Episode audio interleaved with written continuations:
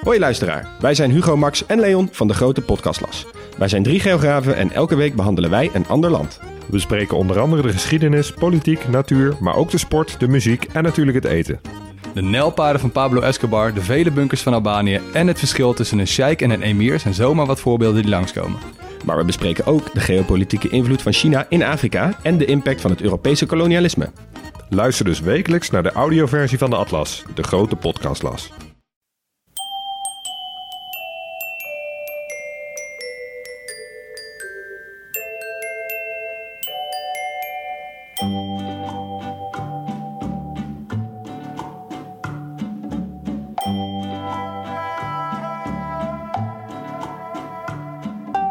Welkom bij aflevering 65 van de Echt Gebeurd podcast. Waar waar gebeurde verhalen worden verteld door de mensen die het zelf hebben meegemaakt. In deze podcast het verhaal van Elisa Capelle. Het thema van de Echt Gebeurd middag was heimwee.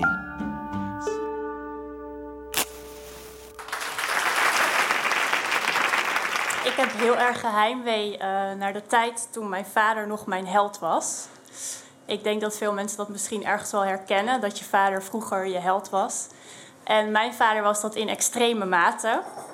Ik had het idee dat mijn vader alles wist, um, dat hij alles kon en hij deed sowieso ook alles voor me.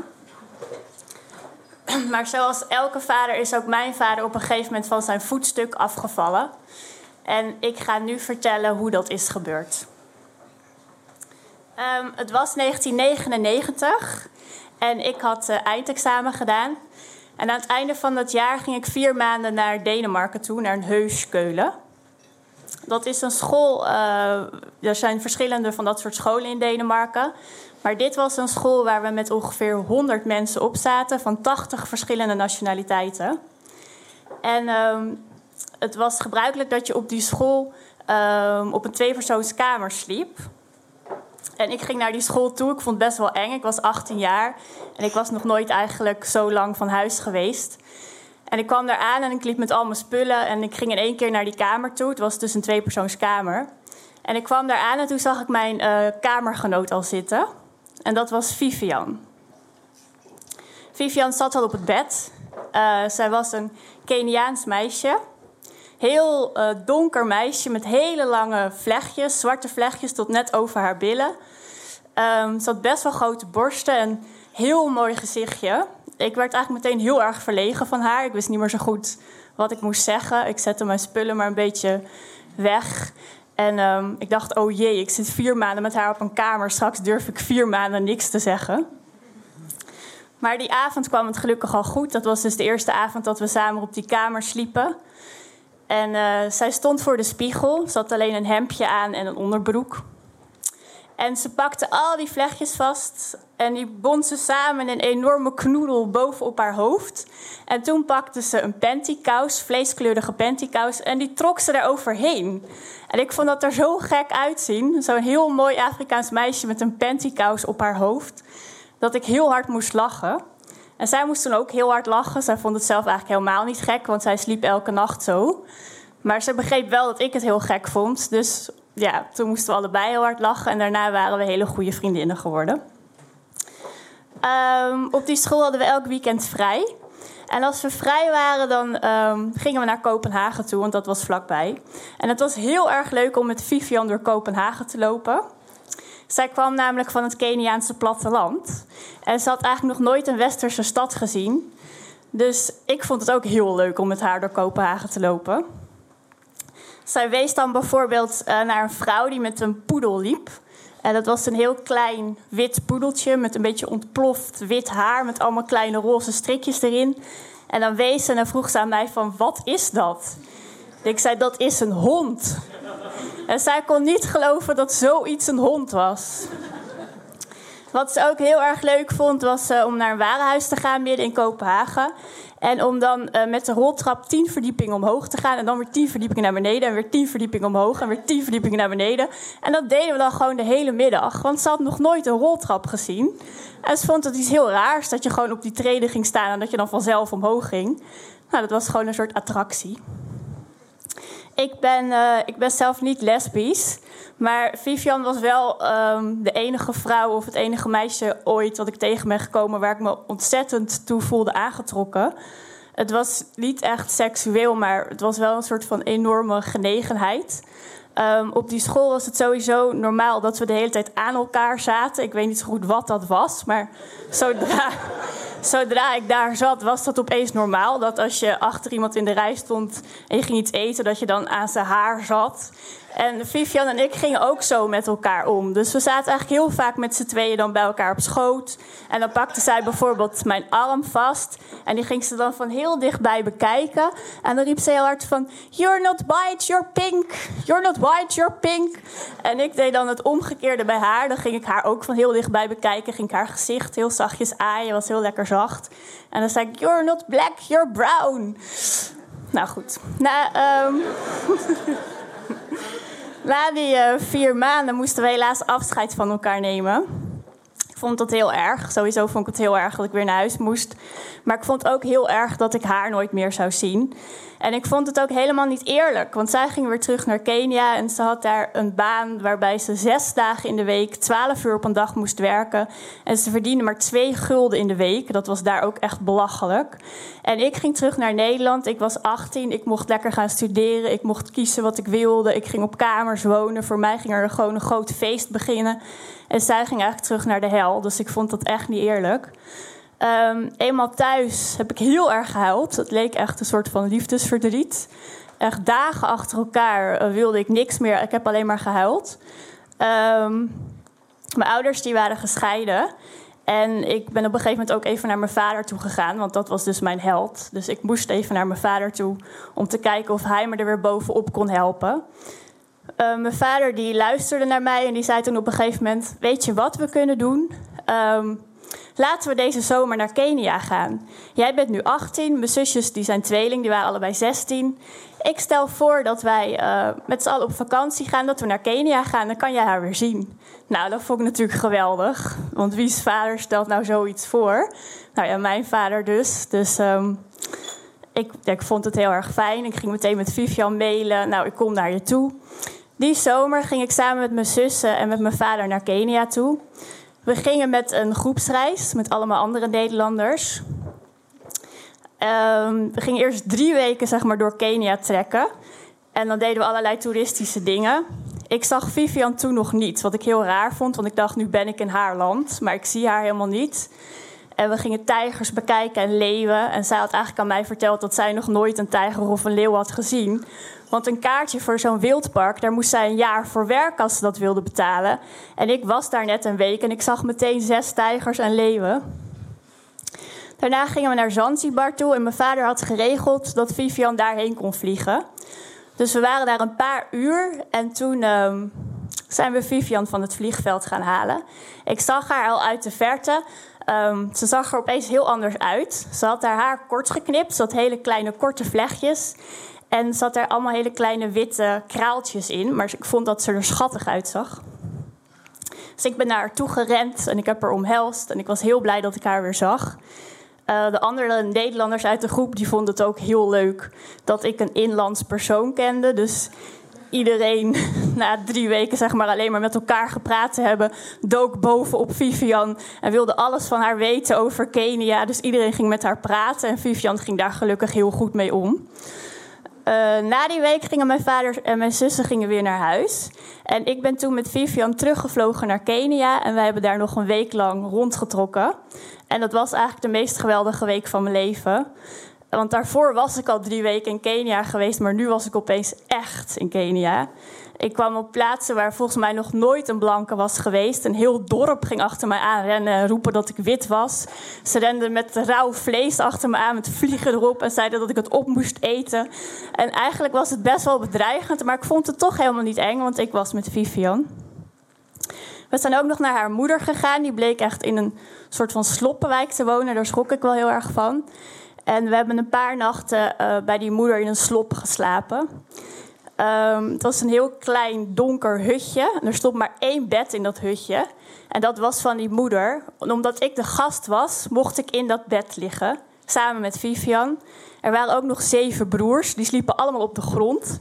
En de moeder die haar bed had afgestaan, die ging op de eettafel slapen. Dat vond ik best wel knap. Ehm, na die week moesten we helaas weer afscheid van elkaar nemen. Ik heb weer heel erg gehuild. Toen ben ik weer naar Nederland gevlogen en eigenlijk was ik toen terug bij af. Ik was eigenlijk weer net zo verdrietig als toen ik uit Denemarken terugkwam. Maar nu dacht ik van ja, nu duurt het vast weer jaren voordat we elkaar zien. Want wanneer ga ik daar nou weer naartoe en zij kan hier niet naartoe komen. Ik ben toen weer naar mijn vader gegaan, mijn held. En ehm, ik zei tegen hem dat ik weer zo verdrietig was. En mijn vader die zei toen tegen mij: Ja, um, ik heb eigenlijk ook best veel met Vivian daar gepraat op Zanzibar. En het viel me op dat het zo'n ontzettend intelligent meisje is. En ze is zo slim. En ik vind het eigenlijk doodzonde dat ze daar in Kenia zit. En dat ze, ja, dat ze daar werkt voor een hongerloontje. Nou, ik ben nu 57 jaar. Ik heb eigenlijk nog nooit in mijn leven echt iets goeds gedaan voor de wereld. Ik heb nog nooit ontwikkelingswerk gedaan. Ik doe eigenlijk nooit iets als vrijwilliger. Ik stel voor dat we haar hier naartoe gaan halen. Ik stel voor dat ik dat allemaal betaal. We gaan proberen om een visum voor haar te regelen en een opleiding. En dan komt ze hier wonen, in ieder geval voor vier jaar. En dan heeft ze een opleiding.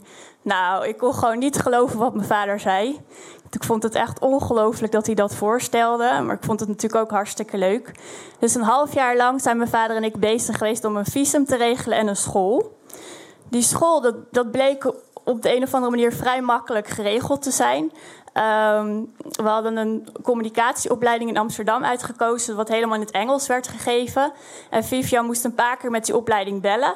En zij is eigenlijk met vlag en wimpel voor het sollicitatiegesprek geslaagd. Dus zij kon naar die school toe. En toen was het visum ook heel makkelijk geregeld. Ze konden studentenvisum krijgen. Dus binnen een half jaar waren we helemaal klaar. En toen kon ze naar Nederland komen. Drie weken voordat ze zou komen, ben ik met mijn zus en mijn vader nog even om de tafel gaan zitten. Ik had een kladblok en ging even stapsgewijs doornemen wat we nog allemaal voor, uh, voor haar moesten kopen, zeg maar. Nou, in ieder geval een winterjas, want het was ijskoud in Nederland. En toen zei mijn vader opeens, toen we alles uh, zeg maar onder elkaar hadden gezet: um, ik, moet, ik moet jullie nog wat vertellen. Um, ik ben niet helemaal eerlijk tegen jullie geweest ik doe dit niet alleen maar omdat ik ontwikkelingswerk wil doen. Maar ik wil haar ook naar Nederland halen omdat ik stapel verliefd op haar ben. Hij zei, ja, ik weet ook niet wat me overkwam op Zanzibar. Ik zag haar, ik dacht, dit is de vrouw van mijn leven. Ik heb nog nooit zoiets meegemaakt, zelfs niet bij jullie moeder. Ik, uh, ik wist niet wat me overkwam. Het was alsof er een bliksemschicht insloeg. En ja, zij moet hier naartoe komen, want ik wil bij haar zijn. En hij zei, het is wederzijds. Zij is ook verliefd op mij. Toen dacht ik, nee, dit kan niet. Want ik heb daarna nog een week met haar door Kenia getrokken. Zij is mijn vriendin, een van de allerbeste vriendinnen die ik heb. Ze heeft me helemaal niks verteld. Dus ik dacht, oké, mijn vader is misschien gek geworden. Die denkt dat hij verliefd op haar is, maar zij is zeker niet verliefd op hem. Dus ik heb haar meteen gemaild. Ik kreeg een hele lange mail terug. Sorry, yes, I'm really in love with your father. En uh, nou, ik was, ik weet niet, ik kreeg een soort kortsluiting in mijn hoofd. Um, ik heb het echt op een krijzen gezet. Ik wist niet dat ik zo hard kon schreeuwen. En ik heb echt gezegd van ja, sorry, maar als, als, als je dit echt gaat doen tegen mijn vader, als je haar echt hier naartoe haalt, dan hoef ik jou echt nooit meer te zien. En ik hoef haar ook nooit meer te zien. En ik vind het belachelijk. En de hele familie op een gegeven moment wist het, want mijn vader heeft het toen opeens aan iedereen verteld. Iedereen vond natuurlijk hetzelfde. Iedereen zag dat vanaf een afstandje. Zei: Je bent 57 jaar, dat meisje is 23. Jullie hebben elkaar een week lang gezien op Zanzibar. En nu ben je stapel verliefd en wil je haar hierheen halen. Dat is een beetje raar. En opeens zag mijn vader ook in dat het toch niet zo'n heel erg goed idee was. Hij zag opeens in dat hij inderdaad een man was die in een soort midlife crisis zat en die dit deed. Dus toen um, is het gecanceld. Een week voordat ze zou komen is alles afgezegd. Visum is ingetrokken. Opleiding is afgebeld. Um, ze is niet gekomen. Um, nou, ik begon dit verhaal ermee dat ik heel vaak heimwee heb naar de tijd toen mijn vader nog mijn held was. Hierna was mijn vader niet meer mijn held.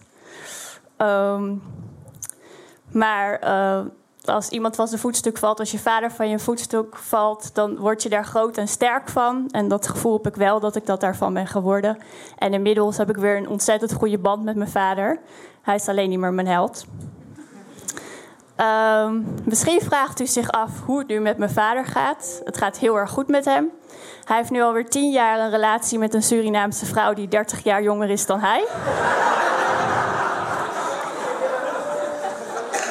Misschien vraagt u zich af hoe het nu met Vivian gaat. Met Vivian gaat het ook heel erg goed.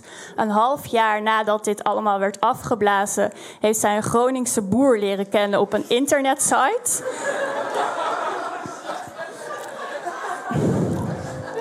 Die Groningse boer heeft haar alsnog naar Nederland gehaald. En nu woont zij in Groningen met die boer. En ze heeft twee hele kleine, schatterige, bruine kindjes met blonde krulletjes.